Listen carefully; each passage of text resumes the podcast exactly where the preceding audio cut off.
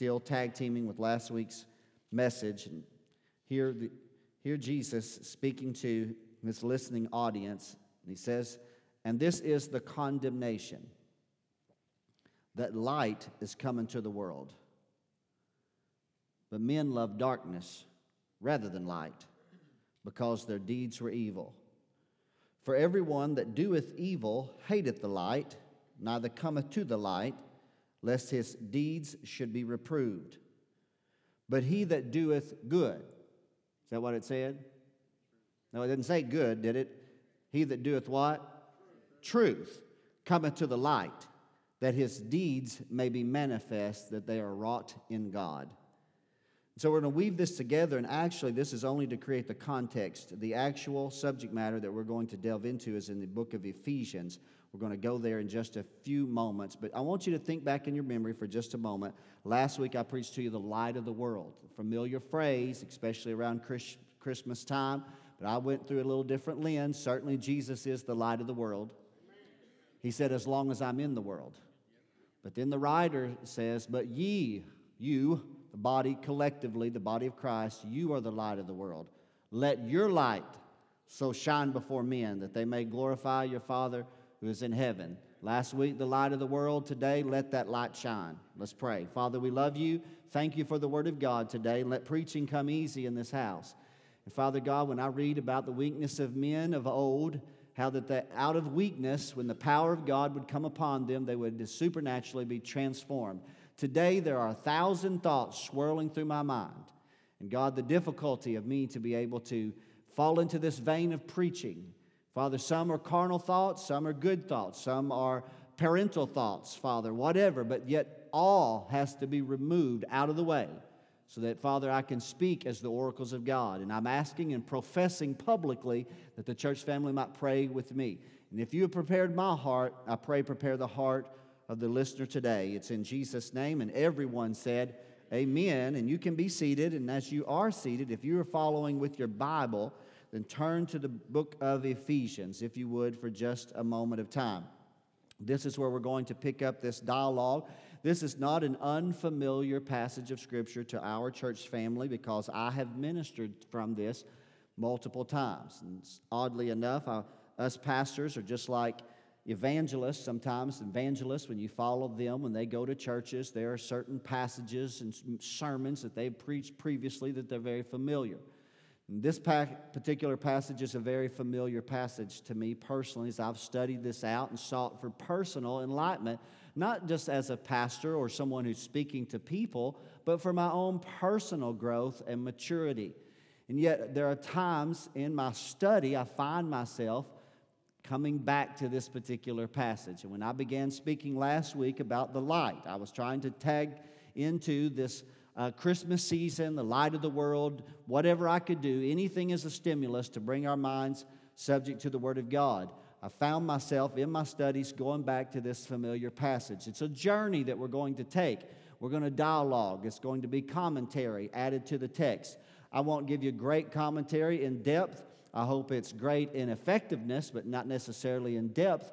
Sometimes, as you've heard me say previously, the preacher can just get in the way. The truth lies in the text. So, here in Ephesians chapter number four, there's a notable transition in this particular verse as we begin in 17. The 17th verse is where Paul begins, not this narrative. He began this narrative by writing to both the bishops and deacons, the saints in light that are in the church at Ephesus. He's writing to a church that is primarily of Gentile background. Though uh, many times, certainly in the first century, the church was founded in a synagogue, oftentimes through the ministry of the apostle as he went from community to community, but then as it spread, it went into the Gentile community.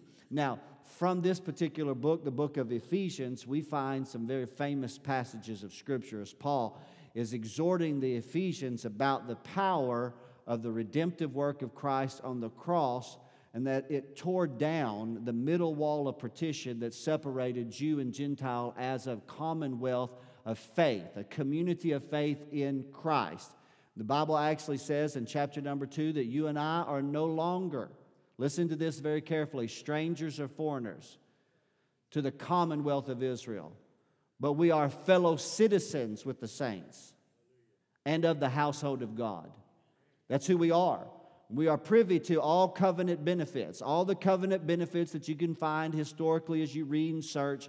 And Paul traces this throughout all of his writings, going all the way to the book of Romans, chapter number 11, where he uses the familiar phrase of the olive tree, the olive tree representing the Jewish root and the, and the lineage of faith beginning at Abraham. The unbelievers were broken off of branches. You and I were Gentiles, the wild olive tree, grafted into the good olive tree. And in that passage, he said we draw from the root and the fatness of the tree.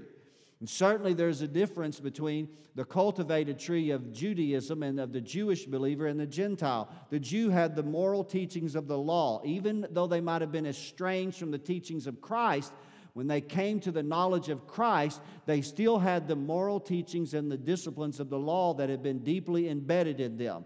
Paul is writing here in the 17th verse to the Gentile, and he begins to contrast that who they are now in Christ to that your life, your lifestyle, who you are should look entirely. I mean, I'm telling you, when God saved you, when He wrought a marvelous work in your heart and your life, I'm telling you, He did so with a purpose in mind that you would be changed from the inside out, that you would no longer be the same person. I get tired of all the excuses that we make today. Listen, those excuses have no merit in God's eyes. He's put something inside you that can produce change, and that's the power of His Holy Spirit the revealed word of God. And so here Paul says to the Gentiles, 17th verse, look at it. He said, I testify in the Lord, and you henceforth walk. Look at this. Don't walk as other Gentiles walk in the futility of their mind.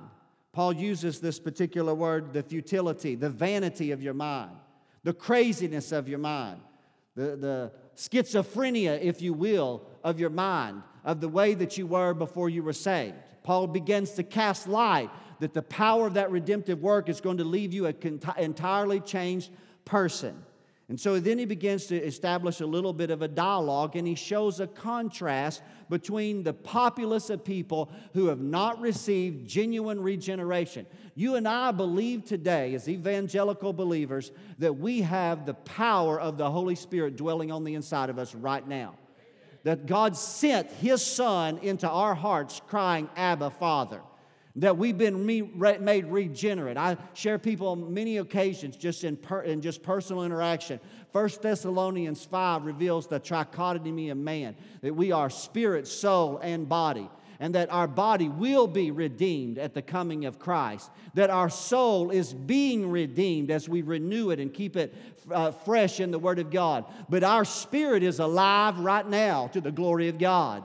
His spirit joins with my spirit, and I learn to live and to function through the life of the Holy Spirit. But it differentiates me from those who have not received the indwelling Holy Spirit. For here, Paul said that they have their understanding, it's darkened. They don't have the light.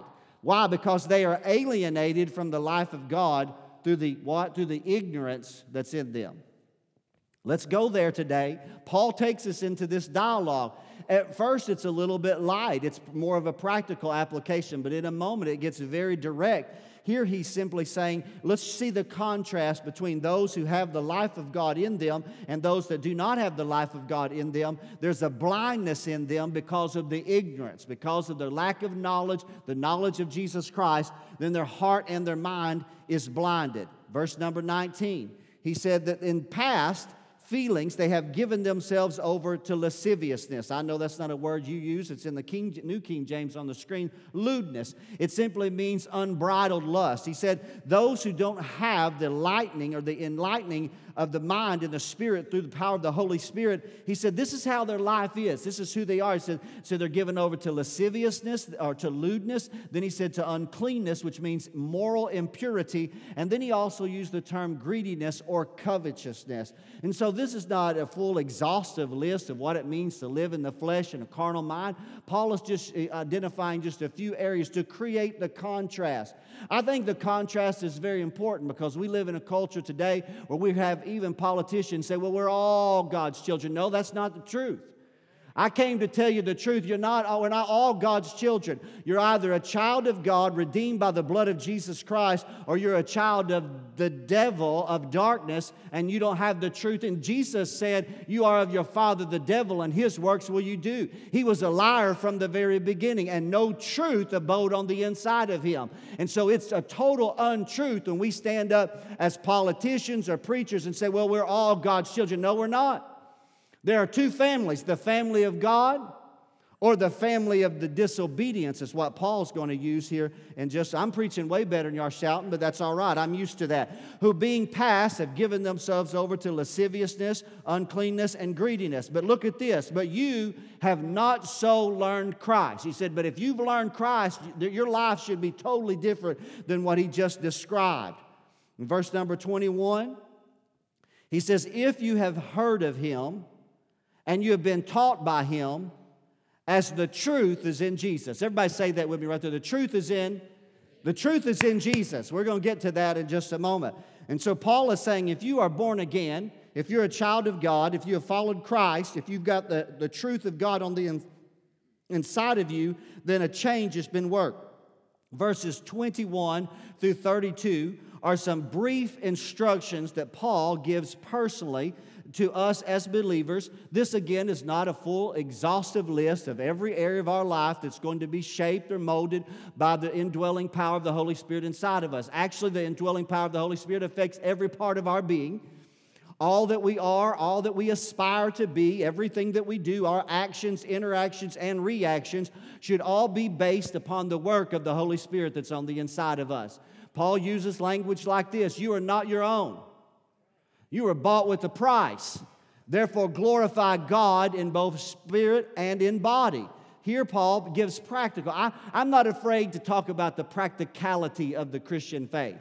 I know we hypersensitize things and hyper spiritualize things, but I'll tell you, it starts with just some basic tenets of faith and interacting amongst people. And Paul gives us a little, so I don't mind, even though I'm not really preaching a lot of depth about verses 25 on, but let's just read it just to say that we did today. And he says, So here's our my instruction, Paul is saying. He said, So you got to learn to put off the old man, and you got to learn to put on the new man. How many know that's an everyday occurrence? Every day you have to learn to say, my old, we call it theologically the old Adamic nature. The flesh, the fleshly appetites, the bodily appetites, my unregenerate mind, my carnal mind. I've got to put it off and I've got to put on the new man.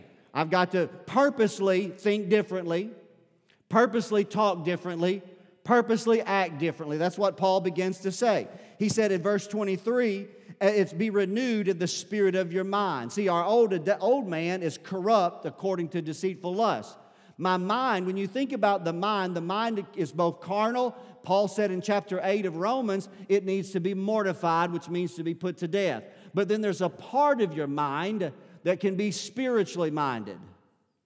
Hello? And it can be renewed. So obviously, there's a part of my mind daily that I have to pull down those thoughts those imaginations. I can't let those resound between my ears. Right? To have a negative, impure thought is not necessarily sin, but to meditate on it, to give place to it. So I'm in a constant mode of spiritual warfare, but not with the devil, but with oftentimes my own thoughts. And I'm bringing them subject to the knowledge of God. That's what Paul, and be renewed that's why, if I had taken you to the fourth chapter of the book of Philippians, Paul said, The things that have virtue, the things that are praiseworthy, the things that are good, think on those things. We live in a generation when information is around you all the time. You know, in days gone by, if you wanted the news, you had to wait for a courier to bring it to you. Back in the old, old, old days, you can remember things like war breaking out. I remember uh, a particular segment of the movie Sergeant York when the, the word got out finally to the, the backcountry folk in Tennessee that they'd declared war on Germany. Well, it took weeks for a word like that to get to a holler somewhere in Tennessee. And so, but, but as uh, technology has progressed, we went from taking weeks to days to hours to seconds. Breaking news, everything's around you, information overload is happening to us. And Paul said it's extremely important that you learn to keep your mind renewed spiritually. Think on the word of thank God for the meditation on the word of the Lord. Thank God for the life. So Paul is teaching this. And so he says, be put on the new man, for the new man is created in righteousness and what? True holiness. And then he gives practical. So let's look at the practical. Let's just get this. It's only about six verses. And it says, put away lying. Hmm? Speak every man truth with his neighbor, for we're members one of another. Be angry and sin not. Doesn't mean that you won't be angry. There's some things that make me mad. Jesus himself showed a righteous indignation, frustration with the religious leaders of his day and their uh, distorted hypocrisy. Just to be angry is not sin, but he said, and, and do not go into wrath on that sin. Sin not, don't fall into sin. Don't let the sun go down. You got to dispose of it. Before you take it to bed, before you take it home, before you take it into the sanctity and the safety of the culture of your home, process it, deal with it. Some things you got, you know, the old uh, adage was you got to leave it at the altar. Well, the altar's not just at the front of the church. Sometimes you got to leave some stuff at the altar of your car, of your house, or wherever. You got to leave it there. And you got to begin to process some things and allow the Spirit of God to help you. He said, then God give no place to the devil. Let's do something different in our culture today, in the spiritual culture of the church. Let's quit blaming everything on the devil. I knew you wouldn't shout me down right there. Very good, because we like to blame everything on the devil, never on us. But at the same time that I say that, I don't want to be in pretense that there's not an evil spirit. They're not demonic spirits. The conclusion of this epistle, Paul gives us the greatest exhortation in all the Word of God about spiritual warfare. Let's learn to give no place to the devil. Paul's making this very particular to an individual and to a corporate body. And then he's speaking to us as, as we progress in our faith. If you stole, then what's the answer? What's the uh, well, go to some type of doctor, get some type of medication for your no, he just said make a conscious decision. How hard can it be? Right? Make a conscious if I stole, then steal no more. I like that. That's just the plainness of the gospel. That's where God's got us as we grow in our faith. If you stole, well, steal no more. Rather, get a job. Well, hello, come on, somebody. Working with your hands a thing that which is good, that then you, as you grow in resources, you may have to give to those who are in need. Remember, Paul warned about greediness, covetousness, something that all of us have to guard ourselves from. So we have to see that as God blesses us, He blesses us to be a blessing to others. Not that we don't enjoy the fruits of blessing on our own homes and our lives, but be very careful and guard yourself. The greatest way to overcome greediness and covetousness is to be a giver. That's just the greatest way. Take what God's blessed you with and just give it away. Give it to somebody. I'll tell you what, God blesses conduits far greater than He does reservoirs. Well, I'll just keep on going right there. Let him that stole steal no more. Then he said that you may have to give to him that needed. Verse 29, now this is where I know it'll be real quiet. Let no corrupt communication proceed out of your mouth but that which is good to the use of you. How many of you know that the old adage was sticks and stones may break my bones, but words will never harm me? That's not true. Words can cut and break and hurt that it may take a lifetime to be healed from. And here, there's no excuse. Don't give me that excuse. I'm well. I'm just got. I'm mean. I'm just slow. No, I don't want to hear. You're a born again child of God. Get control of your tongue. Stop speaking words that tear people down, that break them down. How about you get up in the morning and say, I'm going to build people up? I'm going to make the people around me feel better about themselves and better about their relationship with God than ever before because I'm going to sow a good word in their heart and life. That's what the Word of God says for us to do. That which is good to the use of edifying, that it do what? That it might minister grace to the hearer. Let's go on. And grieve not Grieve not the Spirit of God. Where's the Spirit of God? Is He here? Is He here in the cosmos somewhere, or is He not right here? In our own heart, joined to our spirit. Grieve not the Spirit of God, for you're sealed into the day of redemption. And then Paul goes out with a flurry. Goes out like one of my sermons. He goes out with a flurry.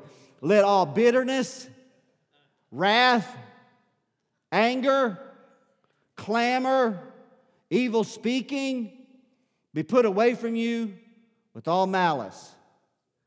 Verse 32, let me tag with this real quickly. Dr. Brassel, you remember several years ago when we did a teaching on marriage. And Dr. Brassfield did a segment of that marriage teaching for us. And he took us to this passage in Ephesians. I've never forgot it because I had studied this passage many times in practical first person application to just my interaction with people in the church or if I worked out in the secular world. Dr. Brassfield narrowed it and said, Put this between a husband and a wife. How would your marriage be if in verse 32 you learn to be kind one to another? Hmm. Wow, tenderhearted forgiving one another, even as God, for Christ's sake, hath forgiven you. So we learn to react, react and relate to one another, not just amongst each other, not just amongst the culture of the world in which we live, but also in the very narrow partitions of our family and home. Right? We learn to be loving and gracious, merciful and kind. Does that make sense here today? To those that are right in front of us. And then Paul here Paul then begins to shift this. I've got you on a journey. Are y'all with me out there in Radio Land? The word said, Let the light shine. Paul then starts a transition. Be ye therefore followers of God. Be a follower of God as what? As a child of God, right? And walk in love. How many know that's very important? How many important that, that you learn that love? There are th- three things that Paul summarized in 1 Corinthians 3 that remain hope, faith, and love. And the greatest of these is love. Walk in love as Christ has loved us, and He's given for uh, Himself for us an offering and a sacrifice to God for sweet smelling savor. Tag team this with put on the new man. The new man. He, and Paul used, he warned us of malice, which is hatred. He warned us of, of speaking negatively and tearing people down. And then now he's saying, walk in love, walk in grace, walk in humility, walk in kindness. And he uses Jesus as the example. He gave us the example. He was a sacrifice to God. He was a sweet smelling savor, a flavor. And then in verse number three, again, he really makes it personal and applicable. He speaks to the areas of our life that we all deal with uh, fornication, which means sexual sin. You can look this up in the original language, and there's sex outside of marriage, there's adultery, there's all different kinds from, from homosexuality, all along. This is summarized in this word, fornication. So Paul said, in fornication and all uncleanness, which uncleanness means moral impurity, and then covetousness or greediness, don't even let it be once named among you as become a saints. Don't tell me God didn't call us out. Come on, He called you out of darkness to be entirely different than the Gentiles who walk in the futility of their mind, who have their understanding darkened because of the ignorance that abides on the inside of them. It's a contrast. Paul's painted the powerful picture of contrast in chapters four and now into the fifth chapter. And then he even says, How about filthiness? Foolish talking, jesting, which is not convenient or it's not proper. So it's talking about the, the way you talk and act. And we hear people say, Well, it's just locker room language. Well, no, you don't need no locker room language if you're a child of God right? You've got to get control of that. It's a complete readaptation, it's a change of a different way of being here. And Paul challenges us. I even wrote it in my notes this way dirty mouth, dirty jokes, and crude commentary. Don't speak it, and if possible, don't watch it or listen to it. You say, well, Pastor, what do you mean if it's not possible? Well, sometimes you can't control it because you're at Walmart or you're at a, a grocery store and, and that stuff's circulating all around you. But at the same time, when you can control it, when it's in your hand, come on now, when the remote's in your hand, you can make a decision and say, I don't want to put that junk inside me. I don't want to watch those movies or watch those shows that's going to degrade my spiritual appetite for God. Well, I'm going to preach it anyhow. I felt the Holy Spirit right there. He gives me a little bump. It's a little bit of spiritual juice. About the time I know that I'm really getting on somebody's toes and in their business, I need a little bump from the Lord right then. And I've got, because, yeah, it's one thing to tell everybody it's about making, I say, Pastor, that is so practical or not, they're not bigger fish. Yeah, there's bigger fish to fry, but you got to start somewhere. It's got to be wax on and wax off. You got to get it all. Come on now, you got to start with some personal disciplines to cause your mind and your spirit to be holy before God. And it does affect you. Everything you're listening to, everything that you're watching, everything it's putting it inside you, and then you wonder why you're going around your house and you're bitter and you're hateful and you're saying sharp words. It's because you fed it into your spiritual consciousness. Make a decision in the name of Jesus because you're a child of God. Say, I don't want no part of it. I want to be different so that I can glorify God. And so he goes on down, verse number five. Well, let me, I didn't finish it. He said, actually, he said, how about just give God thanks? You got to say something? How about just say, I want to thank you, Jesus? And give him glory. I, isn't it amazing? Paul's a far greater preacher than all of us preachers combined. I've said it before, us preachers get in the way a lot of times if you'll just read the dialogue. Verse number five, and this you know. And if you don't know, Paul's telling you. This is where we're going to begin to contrast and really narrow this. Look what he's saying here no whoremonger, which, which again, same context in the same Greek word of the original language, almost as that of fornication, which it means sexual immor- immorality and impurity in a broad sense, not just in a narrow sense like adultery. It's a broad sense of sexual immorality, nor unclean persons, nor covetous men, or idolaters have any inheritance in the kingdom of Christ and of God. So now remember, Paul, look at the sixth verse right here. This may be the most important thing we're going to say today. Let no man deceive you with vain words. Vain words can come to us in our culture today in all types and forms. It can come not just from a failed preacher, but it can come from a politician. It can come from a, a, a, a Hollywood personality whose mind is blinded because of the ignorance that's in them. It could come from a school teacher or a lecturer at a college. It could come from a parent or a friend or a coworker, vain words. So that's why we thank God for the Word of God. We stand on the Scripture, sola Scripture. That's what we believe today. Paul here challenges us with this. And he said, Let nobody deceive you with vain words because of these things, because of sinful lifestyles. The wrath of God cometh upon the children of what? Verse number six, the, I told you earlier, and you didn't shout me down, but I said it anyhow. There are children of light and there's children of disobedience. Everybody's not a child of God. That's the truth of the gospel. That's the division of mankind. Mankind is not divided by his gender, he's not by, divided by his color, but he is divided by what he believes. Because what he believes determines whether he or she is a child of God or a child of disobedience. Paul here said, Be not, look at this, but let nobody deceive you, because the wrath of God cometh upon the children of disobedience. We don't talk about it very much. We're talking about it on Wednesday nights as we conclude the purple book, but we believe in the judgment of God.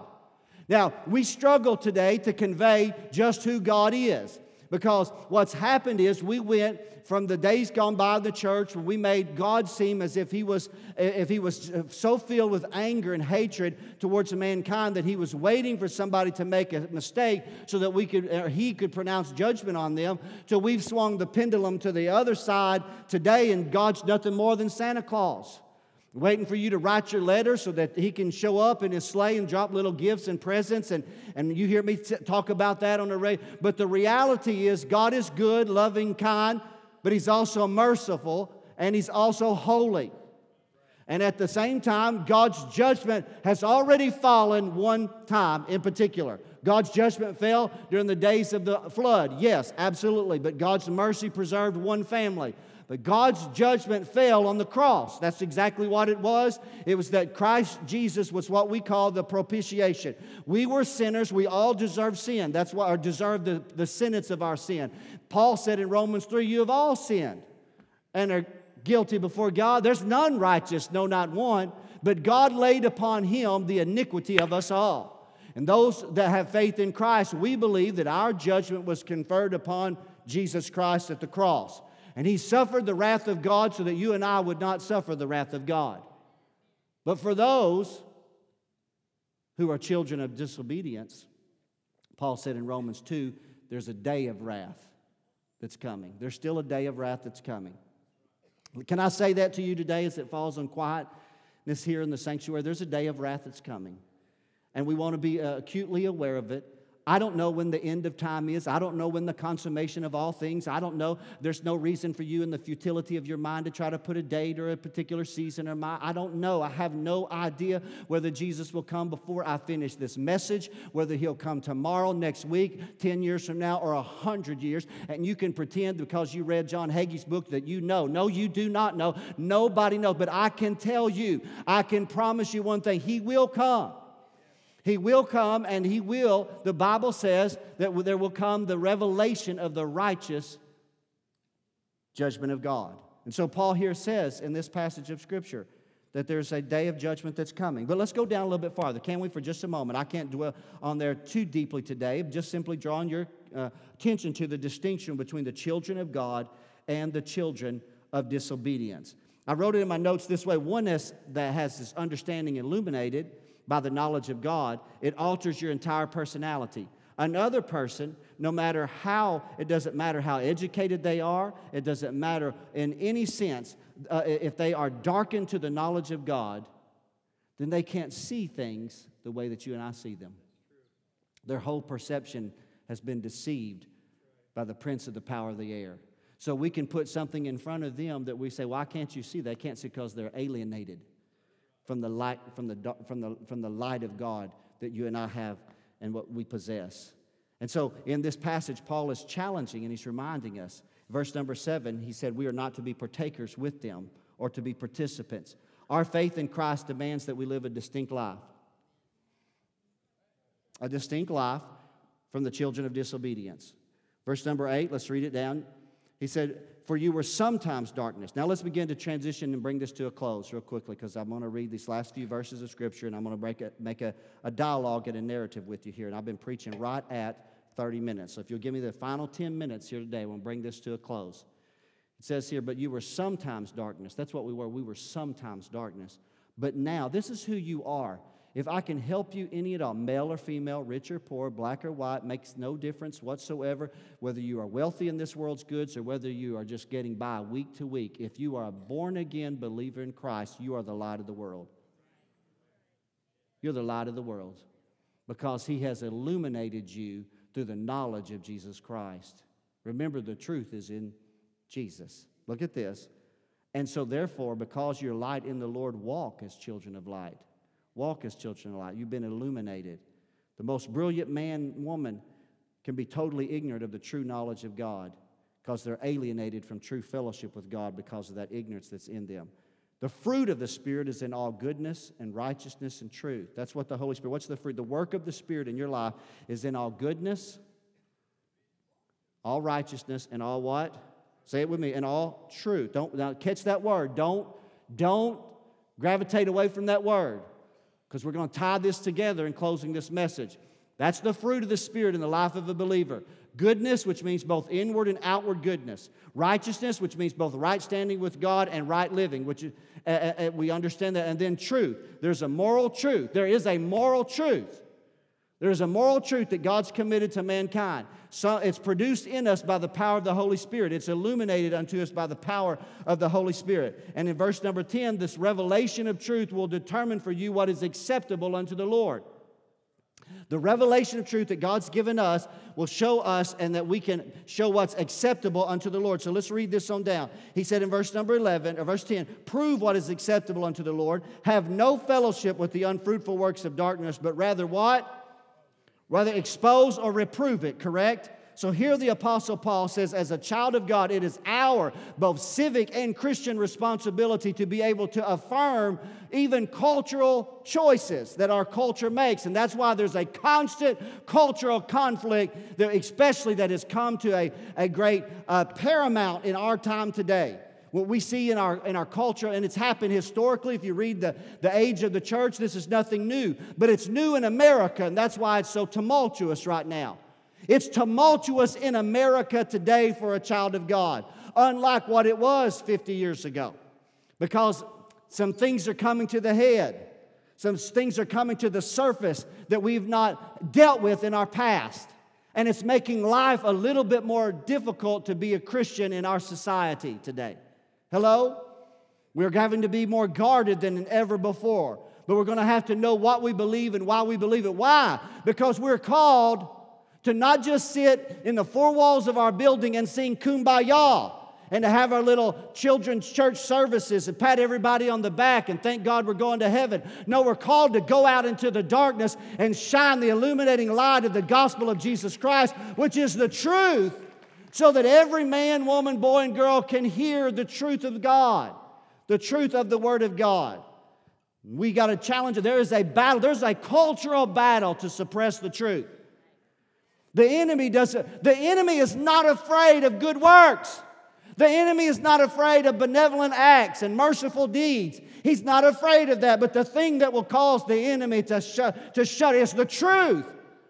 The truth, and that's what we possess. Send out thy light and thy truth, is what the psalmist said. And that's the cry of, I believe, the Spirit of God. Because the reality is this the truth is to reprove the unfruitful works of darkness. Can I say that? Can I bring you, as I close this message today, into the reality of the challenges that we live in today to summarize this message and to bring it as personal as I can, even if I'm on borrowed time a little bit? I know we're at noon, somebody's clock's already beeped. We have no PM service, so I need your full attention closing this message out today, okay? This is my heartbeat. This is me as a pastor. I want to share this with you today just real quickly. Is reproving judging?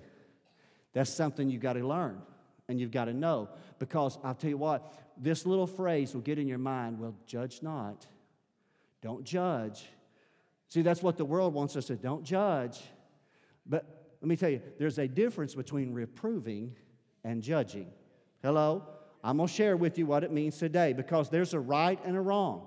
There's righteous, there are things that God affirms and things that God does not affirm. There's the things that God blesses, both for the child of God and for the children of disobedience. The children of disobedience that God is saying this is sin, and you need to know this is sin so that you can be convicted. Hello? Without, con- without the truth, no man will ever come under conviction. Right? I mean, the reality is, is when that police officer stops you and you've been looking in that mirror of your mirror and there's those blue lights, the reason why that guilt comes on your heart mind because you look down and your speedometer told you the told you the truth right? And that's the reason your heart rate accelerated as much as your foot did on the gas pedal. And it's because you're going to try to talk him out of it, but you already know you're guilty because you looked down and you were exposed to the truth. The reason why we don't have conviction in the American church today is because we don't preach the truth. Right? Because the truth will bring you, you're going to either hate it or love it, one or the other. You're going to either run to it and embrace it because you're like, God, I've got to have deliverance from this conviction that I feel in my heart. Or you're going to be like Jesus said, you're going to run from the light and shun it because your deeds are evil. That's the truth of the gospel. And so it's reproving, judging. All things are reproved are exposed. Look at the 13th verse. All things that are made manifest are made manifest by what? By the light, by the light of, by the light of, by, say it with me, the light. Don't be afraid of it. Everybody claims they've got it.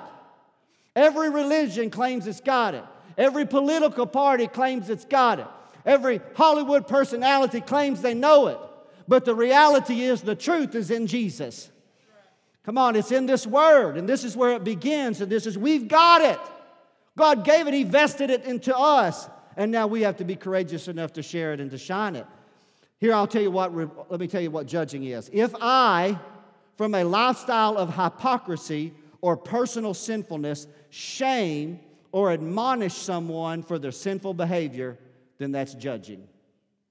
That's hypocritical and it's judging. You better get your own act together first, brother. Hello, before you start telling everyone. But if I, in love, humility, grace, reveal the truth of the word, as to what lifestyle choices are sinful, I'm reproving the darkness.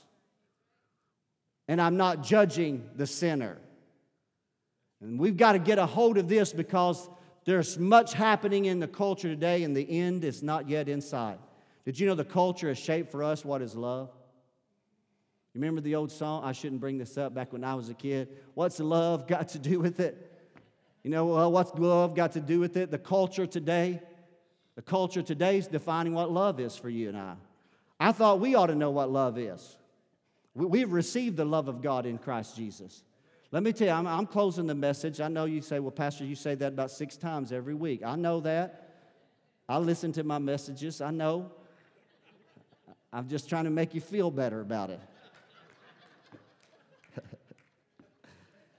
Here's what the culture does love defined by the culture is affirming an individual and their lifestyle choices, even if that person's choices are sinful. Hmm. The culture demands our love to be an affirmation of their sinful lifestyle choices. But listen to the preacher today. But God's love, 1 Corinthians 13 and 6, does not rejoice in iniquity, but rejoices in the truth. Hmm. Our call is to live carefully, not foolishly, and speak the truth. Joe said it earlier open your mouth. The church has been silent for too long. You got to know what you believe and why you believe it and be willing to speak it. Speak the truth in love. Our call is to those who, look at verse 14, to those who sit in darkness, they're to arise from the dead and God will give them light. How many believe that? There are those we read it in Isaiah. There are those that grope in darkness, but when the light comes, some will receive it and respond to the light. Truth illuminated exposes, brings conviction. People can run to it. It's one or the other. We don't know. It's up to God, it's up to their response. Some are going to hate it and some are going to run to it. We're simply called to shine it. That's what we're called, verses 15 through 17, to be wise to understand the time in which we live. Obviously, I'm not going to finish this message in its entirety. I'll have to tag team it for next week to conclude it, to, be, to give it its full uh, application to your life. And I want to do so. And I'm, so I'm going to close the message right now by just seeing this, this last passage, though, as I close. That's why Paul said, and I'll bring you into more enlightenment towards it next week. But Paul said, Don't be drunk with wine wherein is excess, but be filled with the Holy Spirit. Let me tell you, that's how you keep your light shining. You stay full of the Holy Spirit. You stay filled with the power of the Holy Spirit. That's how we let our light. That's why if you in your private devotion pull your thoughts down and put on Jesus. Come on, in your private devotion. How many know private devotion is very, very important for you being who God's called you to be? So you get up in the morning, you spend a little time with Jesus. The old song said, just a little talk with Jesus makes it right. A little talk, because the truth is in Jesus. I'll explain more about that next week. I'm going to hold that off because that's going to be deserving of a sermon entirely in itself. You get your personal devotion right. You put on the new man. Come on, he's renewed in righteousness and holiness and sancti- being sanctified daily. You get up in the morning and you say, I have a purpose, and that's to live a life for the glory of God, to be a bright and shining light, to speak good things, kind words. Come on, somebody. But all the while, I'm going to speak the truth. I've said it since I've been a pastor, and I'll say it again. I can speak the truth in love. I don't have to hate anybody. I don't have animosity, bitterness, or anger, or resentment, or malice, or any such thing to any person. But I'm still going to speak the truth of the Word of God because there's a conviction deep inside me that the only thing that can help you out of the darkness in which you're in is if I shine the light. That's the call of God. And that's the word to you today. Let the light shine. Y'all stand up with me today as we would. We would. Let's let our heads be bowed and eyes closed in the name of the Lord today. I want to ask a simple question of you before I pray corporate with you. I'm going to culminate the message next week and take you into a deeper depth. Um, time restricted it today, but that's all right.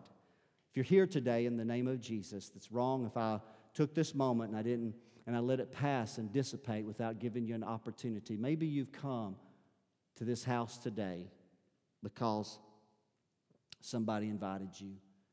And you came to this place and you'd heard about our church, and, but while you were here today, your heart is accelerating. There's a part of you that's frustrated at me. There's a part of you that's aggravated. And you're like, no, no, no, no, no. But then there's a part of you that you're like, you know that's right. You know that's right. That's the Holy Spirit whispering in your ear today. God's calling you. You're either a child of God or you're a child of disobedience. That's what the Word of God says. Paul plainly defined it for us in the Scriptures. And then he said, he said, and don't let anybody through vain words rob you of this truth. I don't, I can't what other religions have said. Let me tell you, Jesus Christ, the way, the truth, and the life. Nobody comes to the Father but by Him.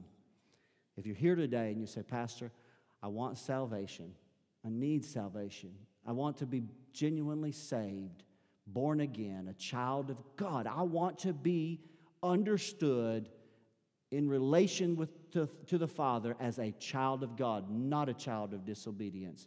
Pastor, would you pray with me? I'll pray with you right where you're at today. Is there anyone here today that's got the courage to lift your hand?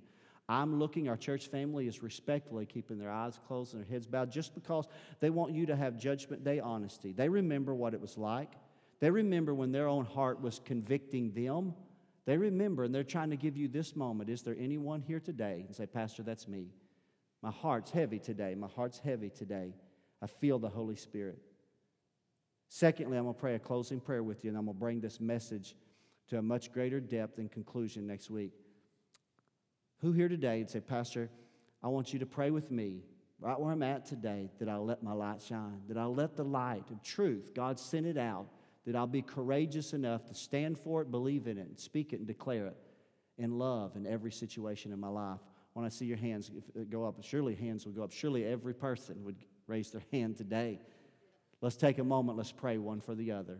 Let's take a moment today. I didn't even bring the worship team, the musicians, nothing. It's not, uh, yeah, well, we lost that. No, listen, this ain't about losing that love and feeling. This is about you and your faith being sharpened right now and saying, God, help me. Help me to know the truth and help me to walk in the truth. Isn't that what the scripture says? Walk as children of light. Father, I pray over every man and over every woman, every boy and girl could be under the sound of my voice, every person that's genuinely born again. I pray according to Paul's instruction that they walk as children of light, that their understanding is no longer darkened but it's illuminated to the light of the truth. And I pray that you would so work in them by the power of the Holy Spirit, Father, until they are who you've called them to be, they do what you called them to do, they say what you call, called them to say. And that God, that as you send them out into a darkened world, you send them out as light with the truth.